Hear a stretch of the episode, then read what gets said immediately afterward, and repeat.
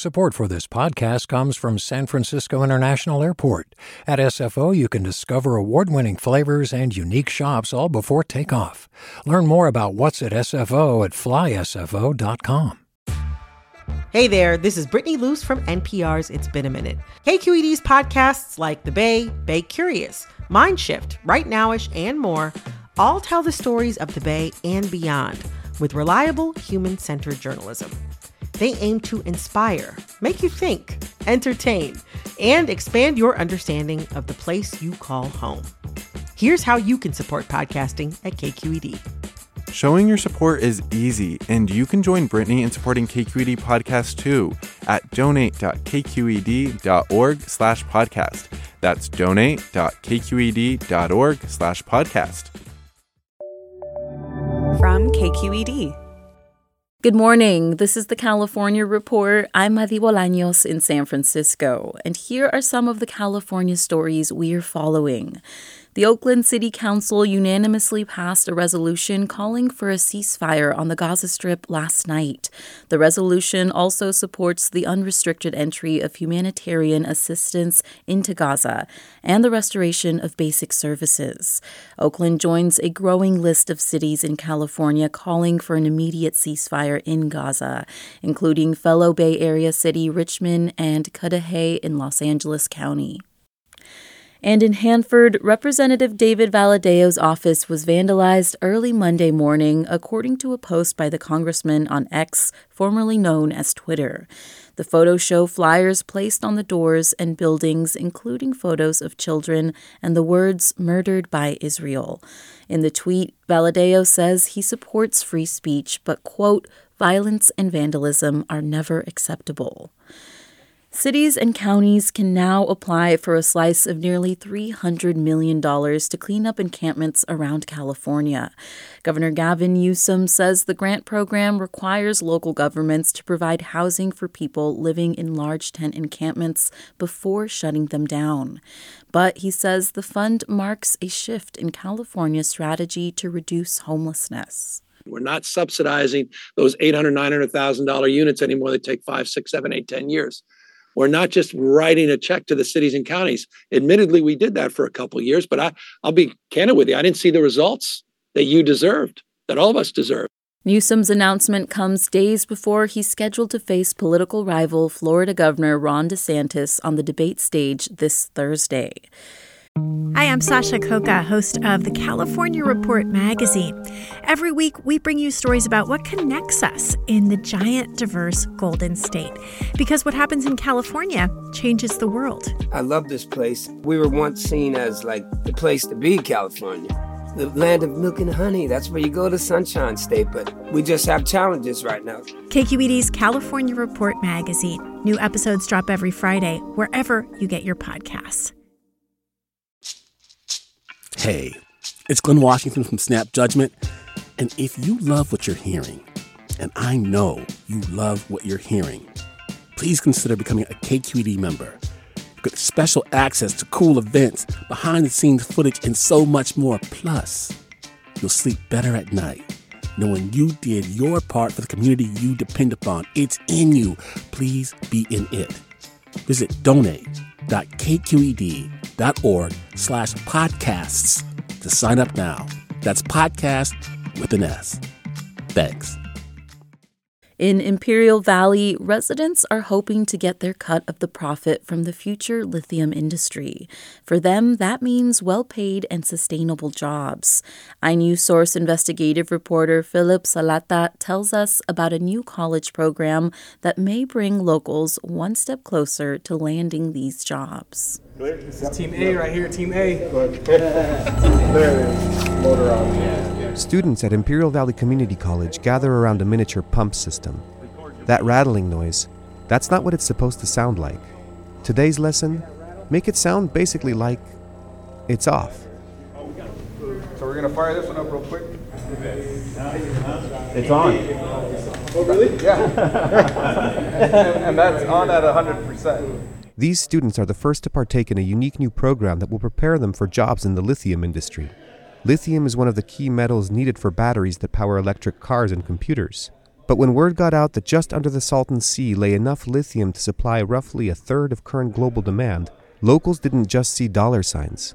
It wouldn't be the first time the valley would host an alternative energy venture, and none have given back what the community hoped for in terms of jobs. And when it comes to inequities, Imperial County still finds itself with the state's highest unemployment rates. This lithium industry that's coming, uh, I don't see it as an opportunity. I see it as a responsibility. That's IVC's Dean Efrain Silva. He's been attending meetings with stakeholders in the development of what some now call Lithium Valley. He's at the helm of making this class a reality. So we have a responsibility as a college to make sure that as companies begin to hire, we have prepared our residents to be able to take on those jobs. Silva says that over the next years, the industry may bring about thousands of jobs. But he is cautious and knows that's a moving number. While certain industry representatives told inewsource their company job projections are in the hundreds, others said it's too early to tell. But for now, it seems Silva's end of the bargain is in motion. Every week, the first cohort of students fills the seats of Rafael Serrano's classroom. As far as lithium goes, it seems like it's the way of the future. The demand for lithium and everything else that runs on batteries is going to be, it's only going to, you know, skyrocket essentially. And his students know that too.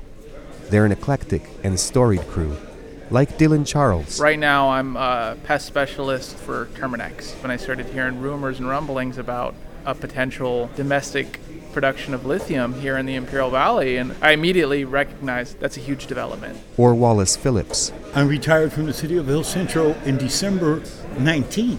I seen a town hall for the lithium projects at the library, and I went and I was like, wow, that's interesting. So I came and signed up. I feel good. I'm healthy as far as 64 years old goes. But. Or Jacqueline Boratinsky. I just really think that more women should be part of the program. We should really make that a, a really big point that this is not just a job for a man. And Raul Flores, who has tried his hand in all the major industries of the valley. He's worked in the prison, he's farmed, and now works at the geothermals and wants to climb the corporate ladder. Everybody's going electric. All the car manufacturers are going electric. I mean, this, that's what I mean about the future. It's like lithium equals future. Last year, Governor Gavin Newsom declared that all new car sales in California will be zero emission by 2035. With the potential of supplying a large portion of estimated global lithium needs, Imperial Valley could be in a transformative position. But a lot of groundwork is needed for lithium profits to translate to benefits for the community. Eric Reyes of Los Amigos de la Comunidad is one of the organizers who has been vouching for locals. From the very beginning, our whole community has been very apprehensive, saying, Here we go again, that there's going to be all kinds of investment, jobs. People have come and used our resources and made billions of dollars through the years, and our community stays generally poor. Back at his church, where Wallace Phillips is also groundskeeper, discussion on community topics happens regularly. And the temperature there is hopeful, but hesitant. And as Reverend John Freeman says, the stakes are high. If they don't have any opportunities, they're going to run from this place. Amen. For the California Report, this is Philip Salata.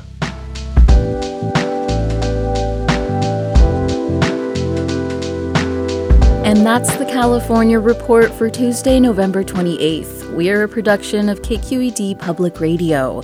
I'm your host, Madi Bolaños. Thanks for listening and have a great day. Support for the California Report comes from the James Irvine Foundation, committed to a California where all low income workers have the power to advance economically. Learn more at irvine.org. Stanford Medicine comprising its School of Medicine and Adult and Children's Health Systems, working together to advance knowledge and improve lives. StanfordMedicine.org. And Eric and Wendy Schmidt, whose philanthropy includes Schmidt Ocean Institute, advancing the frontiers of ocean science, exploration, and discovery, on the web at schmidtocean.org. Hey, it's Avery Trufelman, host of Articles of Interest. And I've got to say, I've been a fan of KQED ever since I was a little kid and I would come out to San Francisco to visit my grandma. It was just what we'd always turn on every time we got in the car, every time we were making dinner and turning on the radio. It was always KQED. And then over the years, I've become a massive fan of KQED podcasts because this is local reporting at its best. These are answers to questions you've always wanted to know, interviews with exciting, unusual voices, necessary journalism, all told with love and care and artistry. And did you know that a majority of KQED's funding actually comes from members? It's just people like you and me supporting the programs they love while also getting access to cool events, behind the scenes footage, and so much more. If you want to sign up and be a part of this amazing community, visit donate.kqed.org slash podcasts to become a member today. That's podcasts with an S. Thank you for listening and thank you for your support.